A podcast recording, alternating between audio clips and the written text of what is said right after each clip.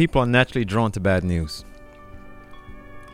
When we see ads and we have a choice if we're going to click on, you know, 16 people that were saved or 16 people that just got killed, naturally we're going to click on the 16 people that were killed. it is a natural inclination for us to be drawn to bad news. What catches our attention is the the drunkard who came back to Christ, the the marijuana smoker who's now converted, the the person that was strung out on drugs and the prostitute that was on the streets that has now given their hearts to the Lord. And while those stories are in of themselves powerful, and I'm a product of it myself, I did not grow up in a Christian home, and I did come into the church, and then I eventually left the church and came back to God. So I'm not against those kind of experiences. I, I believe that they are a blessing and they are share rich experiences to others. That prodigal son that came back is definitely a blessing. But very seldom we talk about the son that actually stayed home. So today I want to talk to you a little bit about a son that actually stayed at home, in a sense. His name is Timothy. And the experience of Timothy is one that I think that many youth should try to model.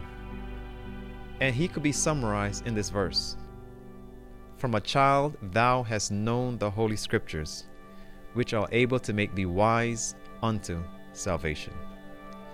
Timothy, from the very early years of his life, through the experiences of his grandmother, then the experience of his mother, they were both able to teach him principles from a child that stuck with Timothy his entire life.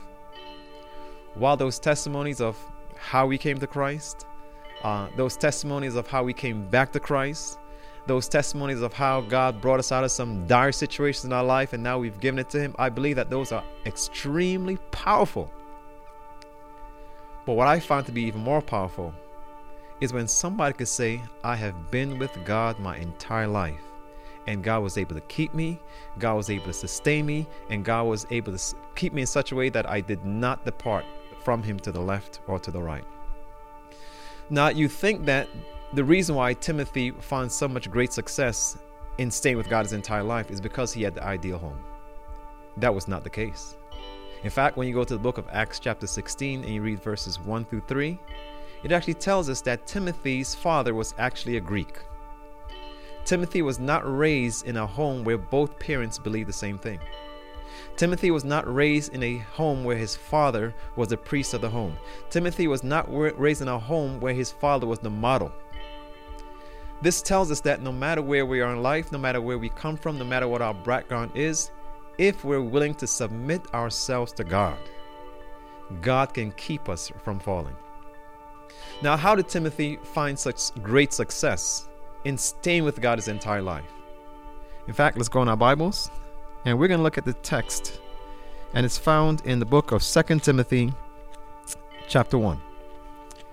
2 Timothy, chapter 1, and I want you to notice what it says in verse 5.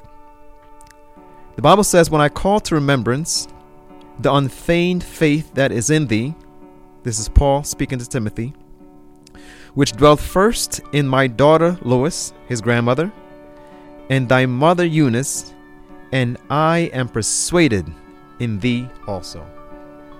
So, through godly grandmother and a godly mother who taught Timothy the Bible from an early age, taught him biblical principles from an early age, Saul set a perfect example before him that irrespective of our family dynamics, you can still serve God.